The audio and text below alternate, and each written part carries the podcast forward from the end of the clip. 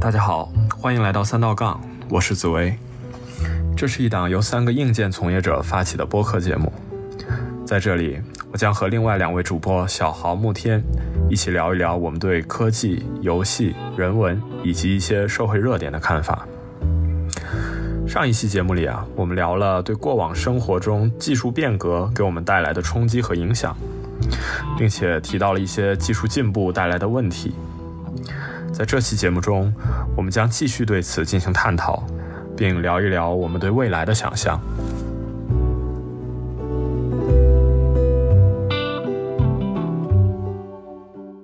其实刚才，其实刚才讲到这个技术中立的问题。这个地方我有两个话题正好想问，或者说我们可以来讨论一下。之前我跟另外一个朋友小杨，在我们还是上班同事的时候，我们讨论过一个问题，就一次我们在去吃午饭的路上，讨论过这个技术到底怎么说，怎么判断这个技术它能为人类带来好处，或者说它是一个没有属性的立场的这样一个存在。当时我们讨论那个问题可能比较尖锐啊，其实就是当时爱因斯坦或者说这个等等这些物理学家他们团队制造出的这个核弹的这个事情，啊，其实就是这种嗯超级武器以及战争之间的危害，就他通过这个超级武器或者说这个新的技术终结了一场世界大战，那但是同时他也是通过一种这个暴力威胁的方式。它也是因为伤害了很多平民的生命，而导致这个，嗯，怎么说呢？最后的一个所谓的战争停止的这样一个结果。那其实这个技术手段上讲，啊，爱因斯坦可能他本人在一些回忆录上或者说一些采访中，他会表达他很后悔，去这个，啊，把这个技术应用到了这种战争当中。就我个人的感觉，我觉得。爱因斯坦这个问题呢，如果我们单就这个核弹的角度来看，其实他们当时是处于一个竞赛的阶段，因为其实两个阵营中间都有，呃，感知到这个技术有可能会有很大的应用场景，所以两边都在研发一个东西，只是看哪边能先研发出来，然后就能取得最终的胜利。对，一开始其实是德国最开始去研发的嘛，只不过说当时那个爱因斯坦正好他们。包括几个其他的物理学家，我不记得名字了。奥本海默呀，他们，呃，对，奥本海默，他们一起去到美国嘛，然后最后其实是帮助美国实现了这个，呃，核核能的这个原子弹的这个武器的梦想，也不是梦想吧，目标。然后通过这个东西，通过这个技术手段来获得了这个战争的胜利，或者说终结了一场这个惨无人道的这个世界大战。其实当时我的观点是，技术是无罪的。就在这件事情上，技术是有没有罪恶的？我觉得技术是无罪的。只不过说这个东西，技术这个技术本身是由人类的罪恶的思想或者是目的目标来构筑起来的一个东西。也是它本身对于一个纯粹的学术型的这个人物来讲，它是一个可能它更重要的价值在于能源方面的，而不是在它于一个产生巨大爆炸的这种。啊，释放能量的这个功能上，那在作为它释放能量作为一个武器的功能上呢，其实它是一个政治手段和一个政治博弈的结果。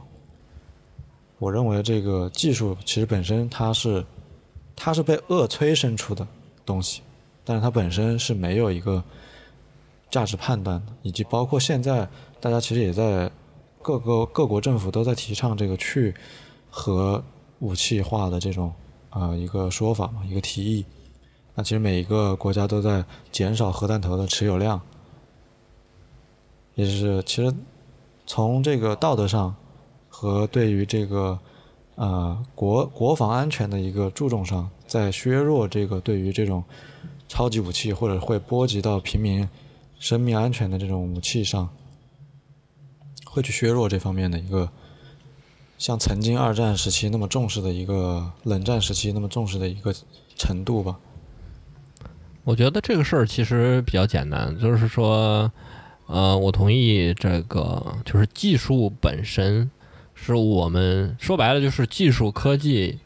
知识这些东西都好，就是它是我们人类本身对于追求追求未知、追求这个世界真相的一个一个一个一个产物。这东西本身是没有没有所谓好坏的，它就是一个物理，它就是客观的物理规律，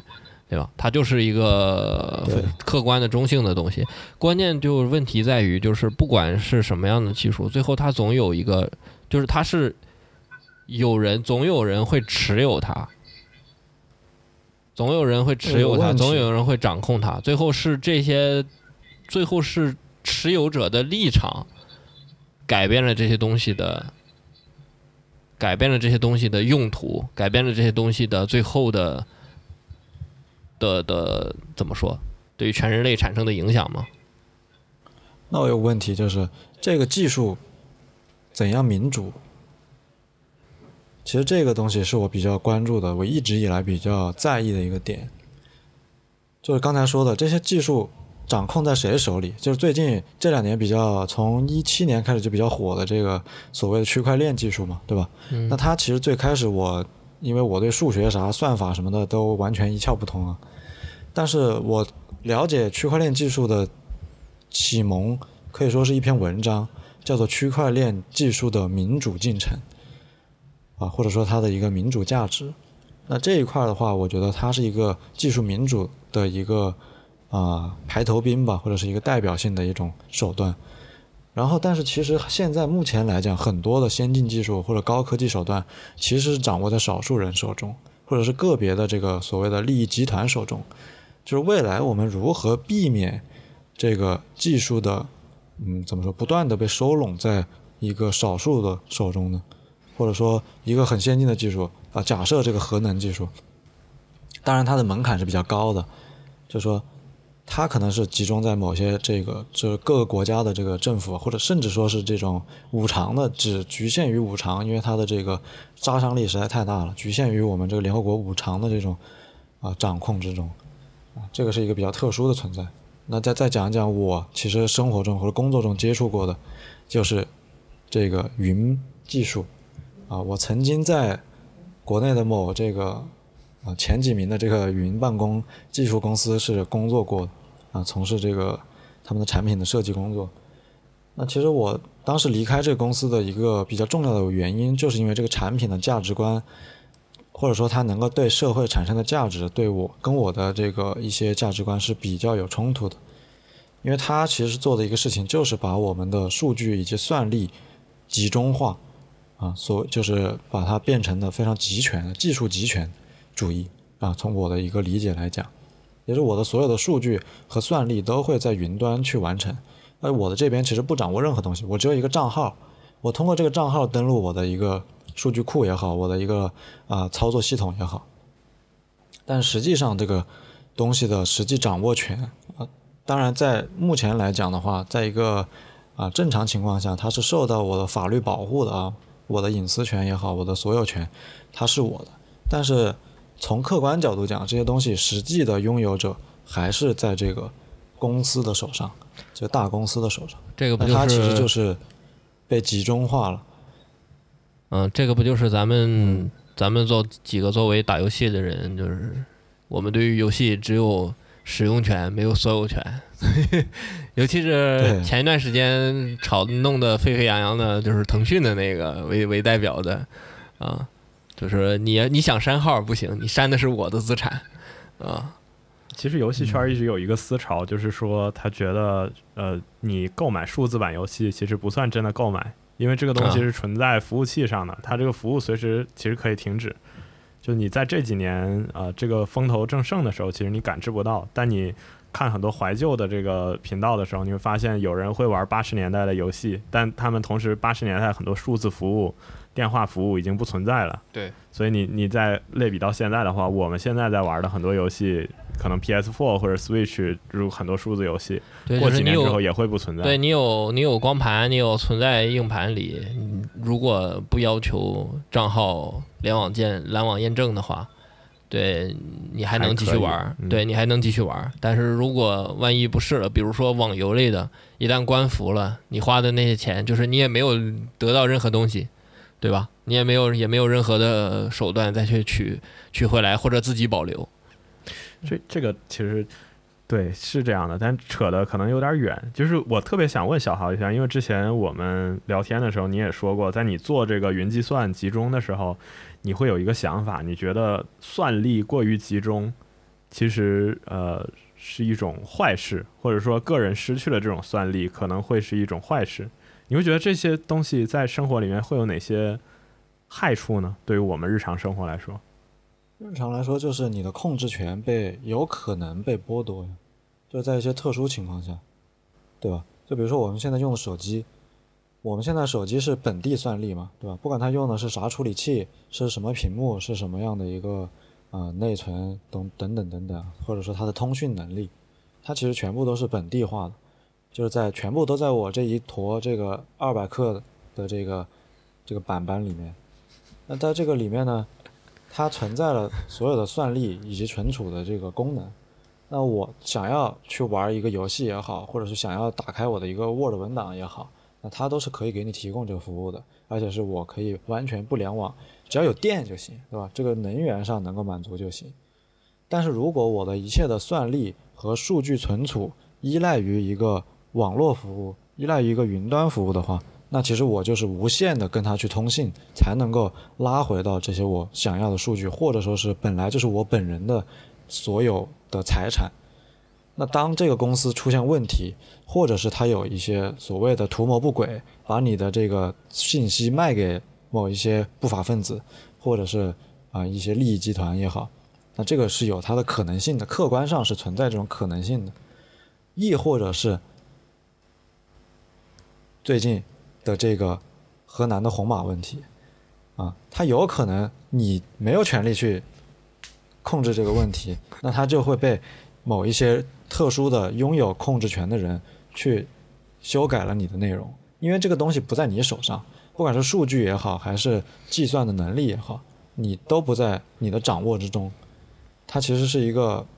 非常危险的情况。就是简单来说，就是数据，数据本身成为了一种权利。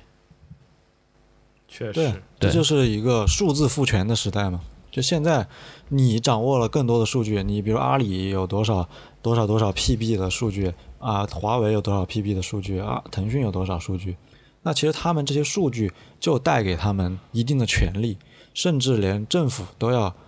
给他们让步，可能去跟他们合作某一些事情啊。然后，虽然说肯定是在一定程度上为社会提供了一定的价值，比如说我这个。呃，呃，我们常用的吧，就叫深圳的这个交通的这个刷地铁的这个通行码为例，啊，这个其实从技术角度或者说个人使用上挺方便的，但是你从某一些数据的角度上讲，那我们是不是我们的所有的出行数据，我们的这种行程的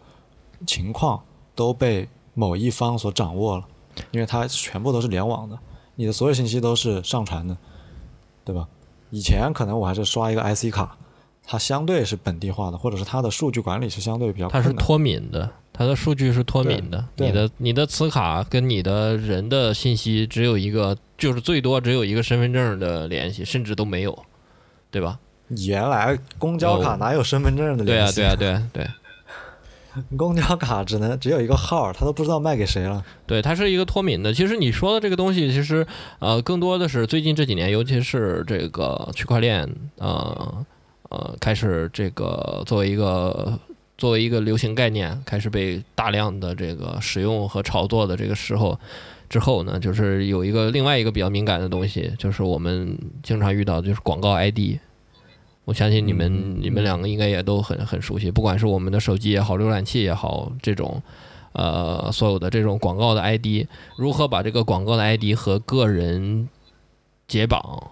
以及这个我说的解绑是指这种身份上的的的解绑，这种脱敏的这个办法，也是呃最近这些年呃区块链及相关的一些创业公司跟技术，就是做技术研究的人在在着力在。呃，试图突破的一个方向，也就是说，用区块链来把你的真正的你的个人信息、你的账号和你在互联网上的这个身份进行一次额外的相当于加密，同时又要同时对你个人，就是你个人要对他呃赋予你控制的权利，也就是说，呃，在这当中你可以把这个数据进行再次的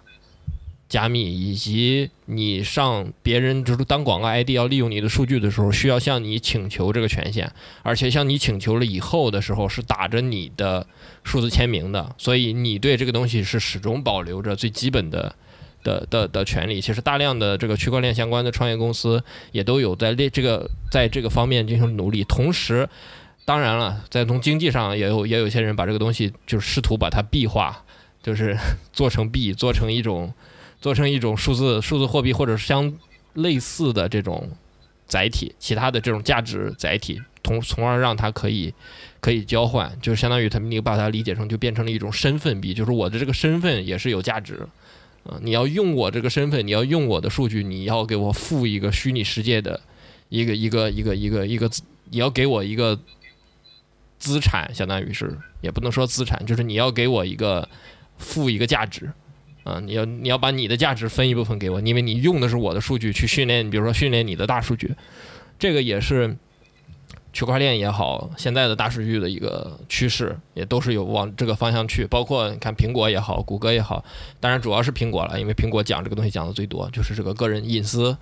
隐私相关的话题，个人数据本地加密等等这些这些东西，都是也是现在的一个非常非常主流的东西。这个相关的有一本书，是一个经济学家和好像是也是社会学家学的，就是叫后谷歌时代，也就是说在。谷歌时代作为一个真正的大数据中心化的大数据的一个时代，现在我们已经在在新的这个区块链的这个浪潮里面，谷歌已经显现出了它的它对于这个趋势抗拒的那一面。确实，但是就我其实想到的东西，反而是即使在刚刚小豪说的 NFT 或者说区块链这么去中心化的技术底下，还是出现了很多集中化的这个趋势。啊，比如说币的平炒币平台啊，对，币也会有平台，然后我们也会有庄家，庄家会在这里面去进行买卖这些东西。虽然整个体系其实是去中心化的，但是人们最终还是因为各种利益原因，把它改造成了一个中心化的东西。对，这个就是这个就是所谓，就是我想就是前面也提到，就是说这个东西到底持有在谁的手里，然后以及谁给他付这个价值。因为说白了，就是大家都把这个。最后把这个币玩坏了，把区块链玩坏了，是因为大家在它上面付了一个像像股票、像投机、像期货一样的经济的一个一个一个一不变成了一个投机工具也好，还是说作为变成了一个呃博弈的，变成一个像赌博性质的一个一个东西。但是如果你把这个东西，如果你把这些经济的东西拿掉的话，这个东西技术本身是一个很纯粹、很单纯的东西。对吧？但是其实听刚刚听完小豪讲了那个东西之后，我反而想起了一个比较远的东西。他说，算力集中之后会给个人留下很多呃问题的时候，我第一个脑子里想到的其实是美国的持枪问题。就 当时我看这个刘瑜的这个送你一颗子弹，还有民主的细节这些东西的时候，他讲了很多关于美国的这个持枪的法律问题，让我有一些启发。他说，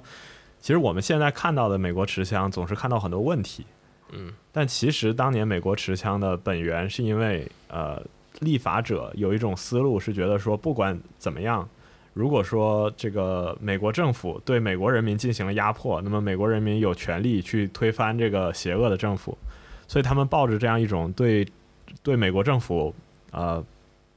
不信任的一种态度，设立了这个法律，就是让美国全国的人其实都可以合法的持枪。对，其实他这个东西响应的就是他。独立战争的枪声嘛，就是美国建国之本，就是因为他这个平民可以拥有这样的武器，所谓的引号的这种武器啊，无论是枪也好，还是我们未来这个未来世界的这种数据与算力的这种枪武器也好，啊，这个其实在那个这个算力作为武器，我觉得很多科幻作品中是有表现的，特别是在这个嗯比较有名的《攻壳机动队》中，其实《攻壳机动队》里面一个很。大的概念就是未来的这个人类，他会有这个辅助的啊脑这个电脑植入在人的身体中，帮助你进行很多事情。但是同时，它也会占据了你的这个，就是让你的啊计算能力本身的这个心智能力降低。啊，当然这个很有很多黑客通过改装，通过各种方式强化自身的算力，去做一些违法犯罪的事情。它其实本身在未来，我可以不用枪作为武器了，我不需要一个物理世界的武器，它本身这个算力我就可以烧掉别人的电子脑，我可以通过这个算力来帮助一个人，也可以可以去做坏事，甚至也可以。这个东西，对，其实它就是一个就是通行的这个武器的概念。就是说白了，持枪法案其实确保的是每个人都有一样的权利，每个人都有都可以在任在任何情况下都有反抗任何一种形式的的的能力。对，甭管是公权力也好，还是其他的方式的侵害或什么之类的也好，你都有等同的反击的能力。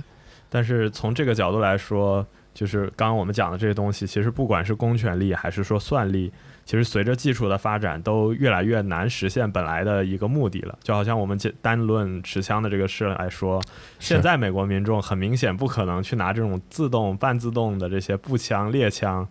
啊、我对武器不懂，但是就是我们美国不是我们美国，就是 美国民众暴露了，能能合法持枪的这些呃枪支，它肯定武器的这个武力还是非常低微的。那与美国它是有限制的，就是美国它的那个持枪证好像是有等级限制它是，有等级的，就类似于驾驶对。它有的，而且有区域有区域和等级限制，比如说城区，它可能只能有用一般的这种手枪类的这种武器。对你去到什么样的地方，你只能带某些种类的。对，比如说你进入比如校园，说你在对你比如说进入校园，除了校园的安保人员，你就不允许持有这种，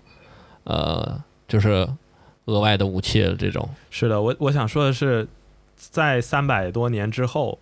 呃，建国三百多年之后，其实美国人已经越来越难用普通的步枪去达到所谓威慑或者推翻美国政府的一个这个情况了。所以我们现在看到的更多的是美国社会里面其实有更多的问题，因为持枪它造成了不安全或者怎么样一些危险的问题。好像这这个东西我们类比到算法上，其实也是类似的，就是当这个算力越来越集中、越来越发展之后，呃，它的这个一定程度上会让人更容易所谓的数字性死亡或者社会性死亡。对，这个其实是是是，我觉得这个事情是是一样的，因为你你就这么想，就单纯以区块链来讲，呃，我们讲的区块链，尤其是我们说比特币的算力，我们就先简单的来说比特币的算力，它的它有一个很重要的特点，就是你你要想获得整个这个网络、整个链的所有权的控制权的话，你要有超过总的算力池一半以上的算力，你才能够在下一个。你才能够在更新之前超过，就是你能够运算出来的链的长度才能超过这个世界能产生的链的这个量，所以你才有机会能够改写整个这个链，就是能你就是你要占了半数以上，你就可以改写一切，嗯嗯嗯、因为只有你的超过半数的那部分才算数嗯。从道理上来讲，就是说，如果全人类都加入到这个里面的话，就没有人能够，就是大家就是全人类如果都以同样的算力加入进来的话，就没有任何一个人能够能够能够在扭转这个权力的分布。但是我们看到的现实就是，大矿场最后就是有钱的人可以建大矿场，最后还是算的最多的。但是问题是他但是你有没有想过？但是你有没有想过一个问题，就是这个技术集中化的问题，或者说这个高端技术的产生的问题？如果我现在还让你用六幺零啊，平民只用得了 GTX 六幺零的显卡，是对吧？然后这个其实这个其实就是我刚才我直接可以让你这个事情破产啊，就直接让比特币这个事情直接崩溃。我可以直接做成四零九零钛，然后直接算爆你，对不对？作为一个公司或者说他掌握核心技术的一个团体来讲，我就可以算爆你。我让世界没有比我算力更强大的技术就可以了，我让平民无法掌握，对吧？我直接可以把你拉爆。但同时也会有蚂蚁矿机这种东西。所以就听完整个这些讨论之后，我其实本身我是一个技术中立的一个立场的人，越来越悲观了，是吧？对，但我听完大家讨论这些东西之后，我越来越觉得，其实技术发展之后，它对个体来说确实是有一些没有办法解决的东西。因为其实，在不管是现在这个社会还是以前，其实人互相之间都是很难被团结起来的。尤其在现在，我们说社会越来越分裂，或者说怎么样，我分散的算力或者说武力，其实很难被统一起来。但是集中性的这些算力其实是很容易去呃运作、去去作用到一些功能的。所以好像这个这个情况下，技术的发展确实就是给这个社会带来了很多问题。是你比如说，假如假如突然有一天谷歌删库跑路，把这个世界上所有的谷歌的库都删了，你能想象那是怎样的一种数字灾难吗？其实这个问题，我觉得就是人类发展的就是两个平衡，一个是我想要的便利性。我们现在所所有用的，不管是云技术也好，还是一些呃计算的技术也好，或者说刚才这个举例的一些东西，它其实都是为人类社会提供了一定的便利性。我为什么愿意用云计算？为什么愿意用用愿意用云盘？其实是只是为了偷懒嘛。对吧？我只是为了方便嘛，我不想买更多的硬盘，不想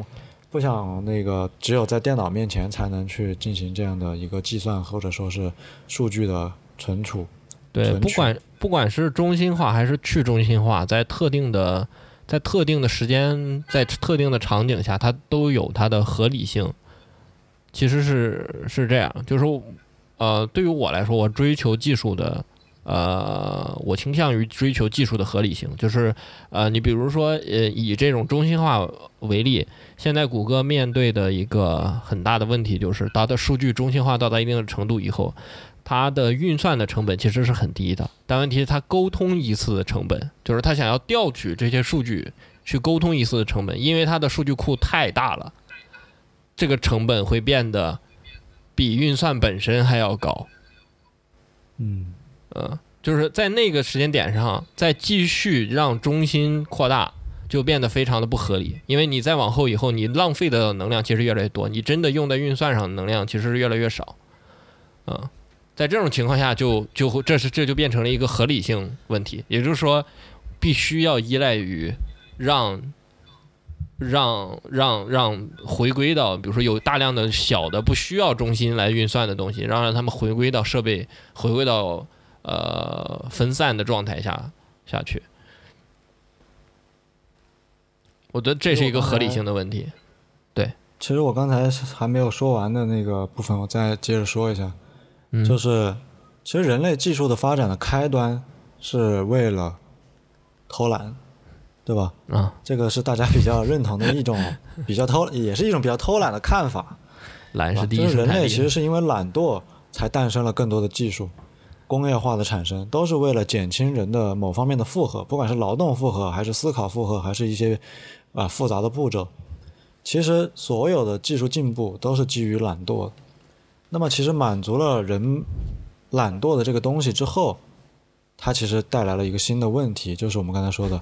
你因为希望更便利、更方便、更偷懒，去实现很多目标，通过这个技术手段达到了之后。那么其实你也让渡了更多的权利，你把这些权利让给了技术，或者说持有这些技术的背后的这个个人或者团体，这个其实是一个矛盾的点，就是我到底是要无穷无尽的发展技术，然后让我的生活越来越便利，我越来越偷懒，我说一句话就可以洗衣服，我说一句话就能招来一个一辆车把我带走，然后还是说我我点一下就可以把这个数据马上打开。啊，我甚至不需要算力，甚至能源技术也在不断的发展。我充一次电就可以跑三天三夜，啊，等等等等，这种情况，这都是为了便利。我们是不是需要不断的追求这个技术的发展，提供无穷无尽的便利？但是，你可能把你的很多的权利、你的自由、隐私等等等等让渡出去，这其实是一个交易。这是在我我认为这是在我们进步道路上的一种交易，所以小豪已经变成了一个新时代下的这个卢德主义者，新卢德主义者是吗？解释一下卢德主义，对于我一个 卢德主义就是，呃，在这个工业社会刚发生的时候，呃，因为机器很发达嘛，蒸汽机发生之后，有很多织布的工人在用蒸汽机什么的进行织布。然后呢，就有一批工人其实出现了反技术的这个思潮，他们就觉得说，大家织布都织得很好，你本来一百个人的工作一百个人干，嗯但你发明出来蒸汽机之后呢，你这个东西就取代了人力，那以后，呃，这些活儿不就就是这些工作就被机器取代了吗？所以他们就发生了一种反机器、反技术的思潮，这种思潮在当时社会就叫卢德主义。所以就是，呃，其实跟我们今天讲的刚刚很多前面的东西其实是很像，对，就是呃，机器取代了人力之后，产生了这些社会问题。对，所以当时的人就是通过砸掉机器或者呃怎么样的形式去反对技术的发展。那在这些年的发展过程中，其实卢德主义在整个社会里面是一个比较被批判的状态，因为大家会普遍的认为它是比较落后的状态。因为我们切实的看到了，从工业发呃工业革命到现在这么些年，技术其实给人带来了很多很多生活上的便利和进步。但是确实，今天我们聊了这么多之后，我又会从个人的角度来觉得，其实确实，呃，我们是时候可以去停下来，去想一想，到底技术给我们现在生活带来了什么。所以我觉得，某种意义上来说，小豪刚刚讲的那些态度或者说什么呢，是一种新路德主义的表现，就是在现在这个社会情况下，其实我们重新在思考，到底技术是怎么样一个东西。哎，其实关于这个问题，我讲完这些之后，我又觉得有另一个角度可以看。那么，如果我们觉得工业革命开始，整个社会其实都认可技术是一个发展的、进步的、向上的东西，而在现在这个节点，我们又因为很多，比如说 AI，呃，先进制造这些东西，给我们社会带来了很多问题，我们去反思它。那么，是不是说明技术在发展过程中，其实它是一个先上，就是它解决的问题和带来的问题是先上后下的一个结果？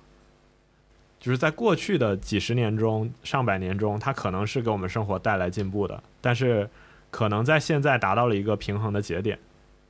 或者说是不是这个节点已经过去了？那么我们发展到什么程度是一个比较均衡的技术路线呢？其实这个事情就跟环保问题一样的，就是我经济发展一定会带来环境的污染和破坏。那这个时候我是继续追求这个经济发展，还是停下经济发展去全面搞环保的，对吧？这个其实也是困扰各国政府也好，还是各地区的人民的一个烦恼。其实这个事情就跟刚才说的科技进步和我们人权的一些相关问题的，嗯，思考带来的这个问题是一样的。其实从环保问题这个情况上讲的话，各国的态度，特别是我们国家的态度是，既不停止经济发展，但还要搞环保。也就是说，我都要，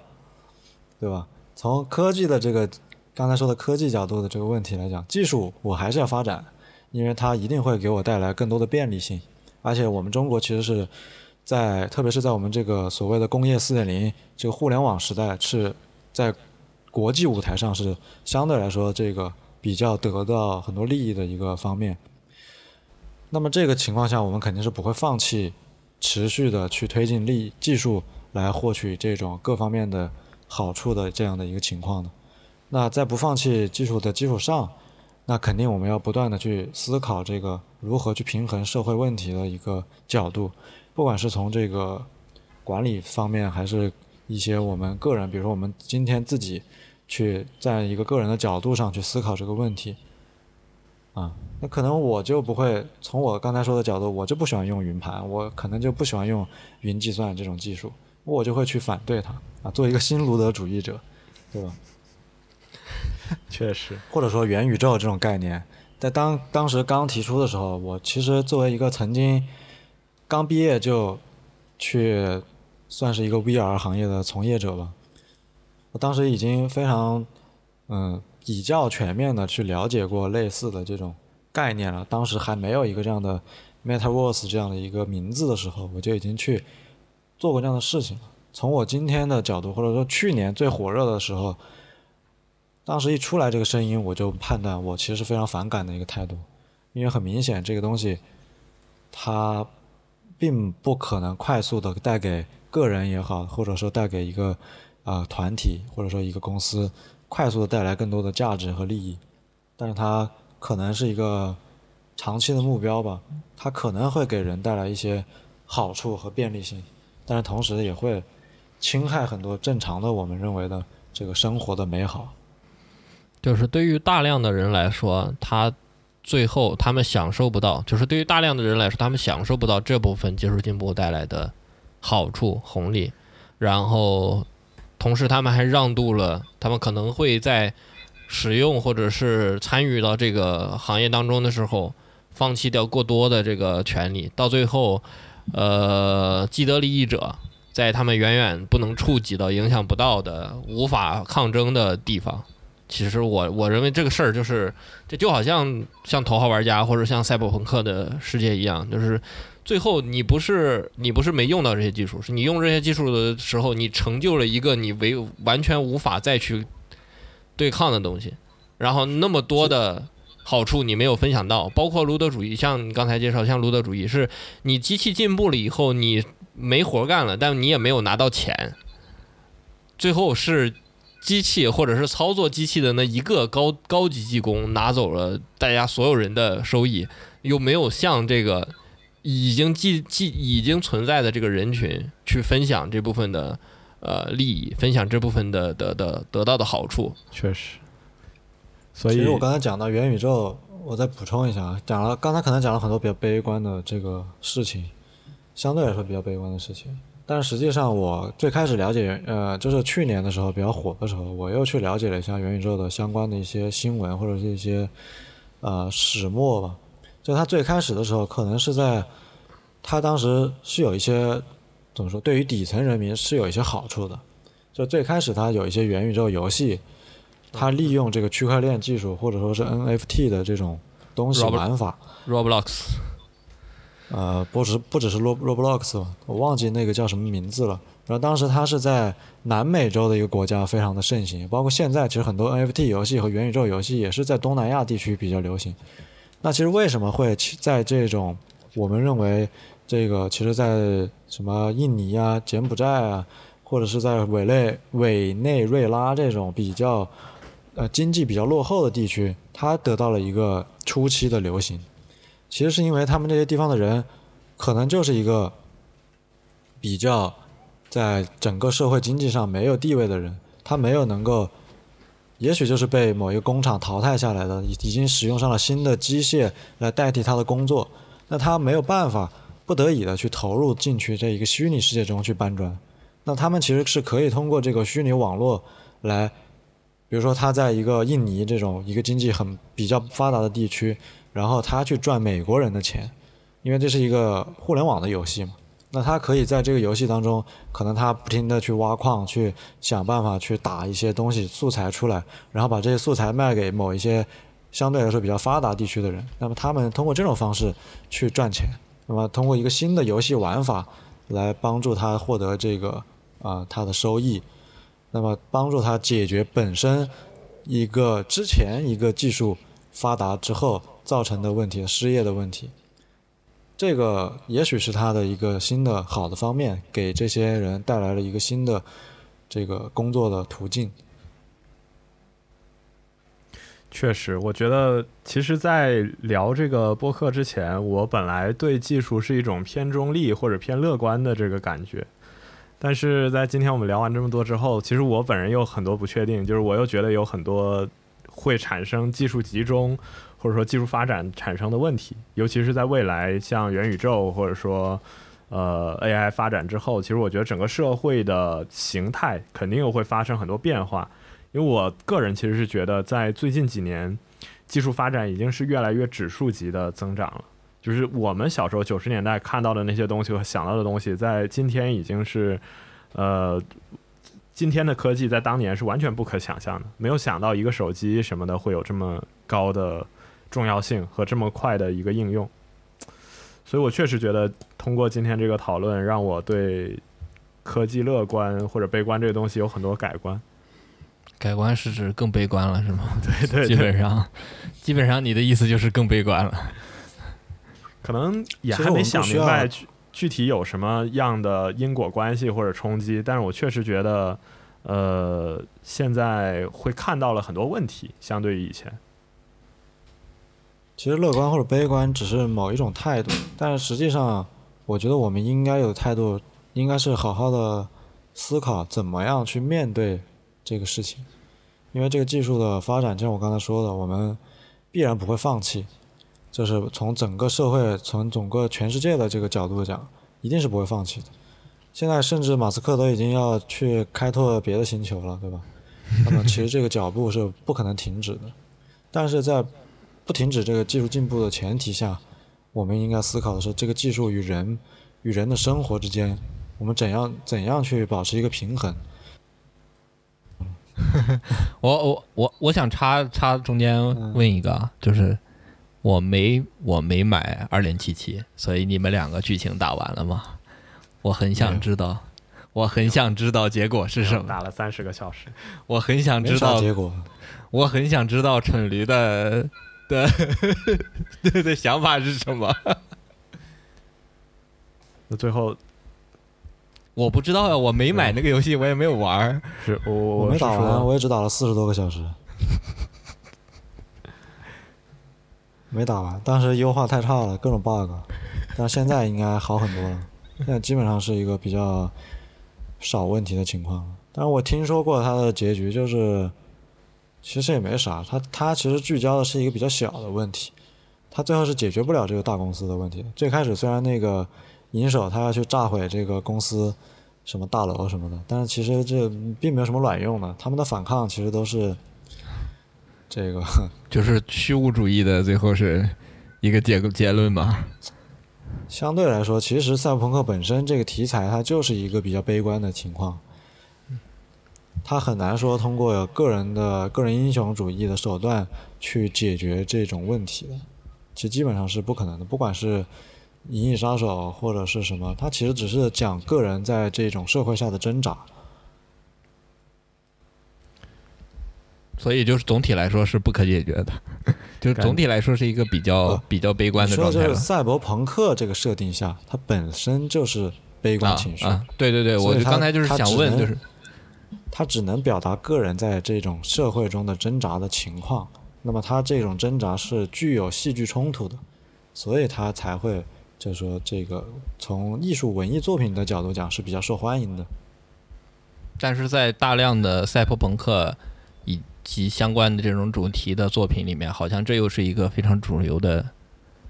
又是一个非常主流的结局，对所以所以感觉就是科幻作品里解决不了的问题，就要由现实生活里面来寻找答案了。行，今天时间也差不多，我觉得咱们差不多聊到这儿吧。然后后面我们用一首赛博朋克的配乐来结束今天的播客。嗯 OK，好，下次再见。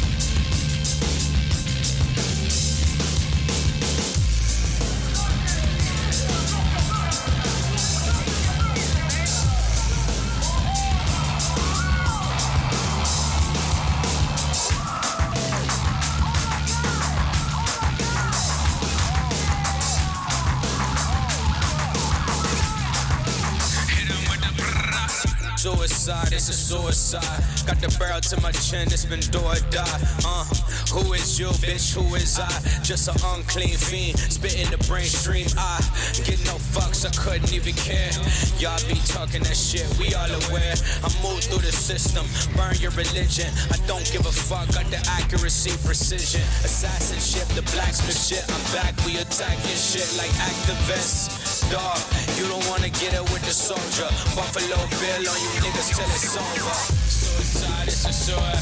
What? Yeah, you know what it is, nigga. Suicide is a suicide. What? Yeah, you know what it is, nigga. Suicide is a suicide. What? Yeah, you know what it is, nigga. Suicide is a suicide. What? Yeah, you know what it is, nigga.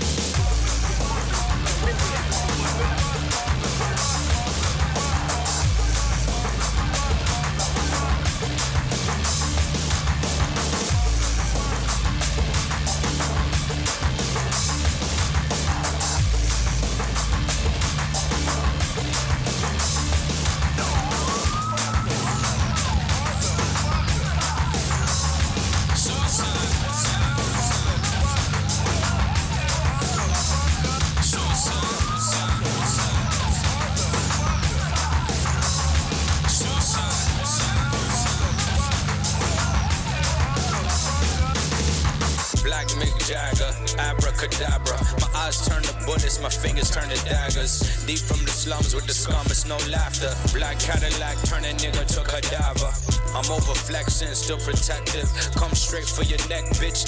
Selection. Roll another blunt, smoke it to perfection. We don't give a fuck, you don't give a fuck. Check this. Suicide is a sewer.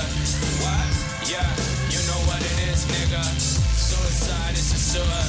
What? Yeah, you know what it is, nigga. Suicide is a sewer. What? Yeah, you know what it is, nigga. Suicide is a sewer. What? Yeah, you know what it is, nigga.